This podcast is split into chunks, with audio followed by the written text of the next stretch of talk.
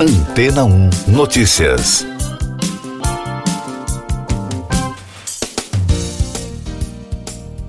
Bom dia. A União Europeia aprovou o primeiro teste para a detecção da Covid longa.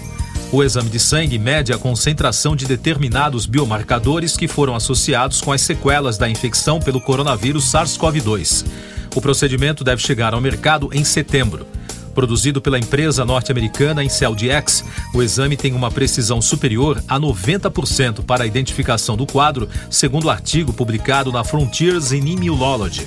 A revista científica detalhou que durante os estudos sobre a Covid longa, os cientistas descobriram que alguns biomarcadores podem ser associados com a condição. Em comunicado, Bruce Patterson, CEO da IncelDx, afirmou que com tantas pessoas sofrendo com sintomas contínuos da Covid-19, sem um diagnóstico disponível para confirmar a doença, ele está muito satisfeito em receber a autorização para a venda do exame na Europa no próximo mês. De acordo com a Organização Mundial da Saúde, de 10 a 20% dos indivíduos com a Covid-19 vão sofrer com uma variedade de efeitos a médio e longo prazo. Entre os sintomas mais comuns estão a fadiga, a falta de ar e a disfunção cognitiva. Mais destaques das agências no podcast Antena 1 Notícias. Britânicos e turistas se reuniram em propriedades da família real britânica antes mesmo da confirmação oficial de que a Rainha Elizabeth II havia morrido na quinta-feira. Ela morreu aos 96 anos, encerrando o reinado de 70 anos, o mais longo da história britânica. Na Escócia, o palácio de Holyrood House também recebeu os fãs enlutados da realeza. Além das residências oficiais, britânicos e turistas de vários países prestaram suas homenagens em locais públicos. O príncipe Charles se tornou rei após a morte da mãe, a rainha Elizabeth II. A família real se referiu a Charles como rei e sua esposa Camila como rainha consorte. O novo monarca será conhecido como Rei Charles III.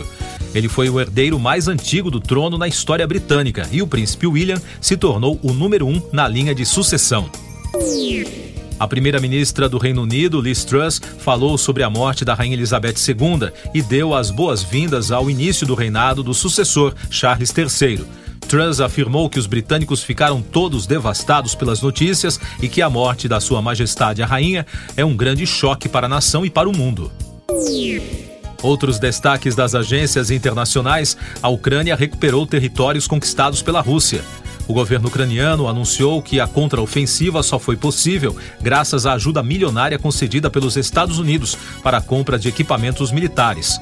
O novo aporte financeiro totaliza 2 milhões e 600 mil dólares. Em pronunciamento à nação, o presidente Volodymyr Zelensky afirmou que dezenas de cidades já foram libertadas. Nos Estados Unidos, o ex-assessor do ex-presidente Donald Trump, Steve Bannon, se entregou às autoridades de Nova York. Ele está sendo indiciado por lavagem de dinheiro, conspiração e esquema de fraude após Trump ter perdoado o ex-estrategista de acusações de fraude fiscal nas últimas horas do mandato presidencial do político. Eu sou João Carlos Santana e você está ouvindo o podcast Antena 1 Notícias com os destaques das rádios pelo mundo. As emissoras abriram grande espaço na cobertura da morte da Rainha Elizabeth II. Começando por Londres, a rádio BBC informou que líderes mundiais prestaram homenagem à rainha. Eles honraram seu profundo senso de dever e sua resiliência, bem como o senso de humor e bondade. Segundo a rádio britânica, o presidente francês Emmanuel Macron liderou as homenagens. Ainda da capital britânica, a rádio Capital FM publicou uma grande reportagem com toda a trajetória, lembrando como aos 10 anos o curso da vida de Elizabeth mudou quando seu pai, o Duque de York, se tornou rei após a abdicação de seu tio. A rádio lembrou que ela incorporou valores antiquados de virtude, fé e autocontrole, honrando até o fim a promessa que fez quando tinha apenas 21 anos de dedicar sua vida aos compromissos públicos. Ela se tornou rainha dos britânicos aos 25 anos. Em Nova York, a iHeartRadio fez uma reportagem especial sobre a Rainha Elizabeth como fonte de inspiração e até de frustração para muitos artistas nascidos no Reino Unido. O texto cita músicas de grupos como Beatles, Queen, Sex Pistols, Stone Roses e Smiths. A emissora afirma que os ânimos diminuíram nos últimos 40 anos, mas houve um tempo em que qualquer menção de Sua Majestade em uma música pop estava fadada a controvérsias nos tribunais.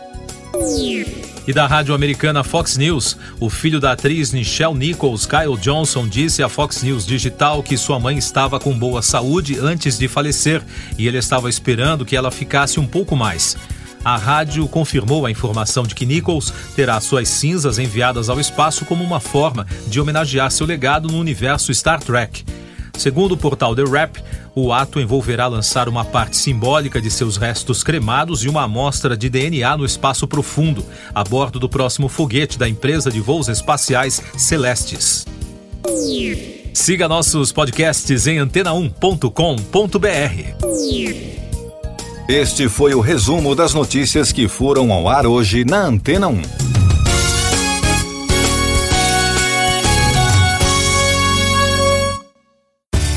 Depois de tanto conteúdo legal, que tal se hidratar com água rocha branca? O consumo regular de água durante o dia traz benefícios para a saúde, como, por exemplo, manter a pele bonita e hidratada. Rocha Branca, da fonte direto para sua casa. Depois de tanto conteúdo legal, que tal se hidratar com água rocha branca?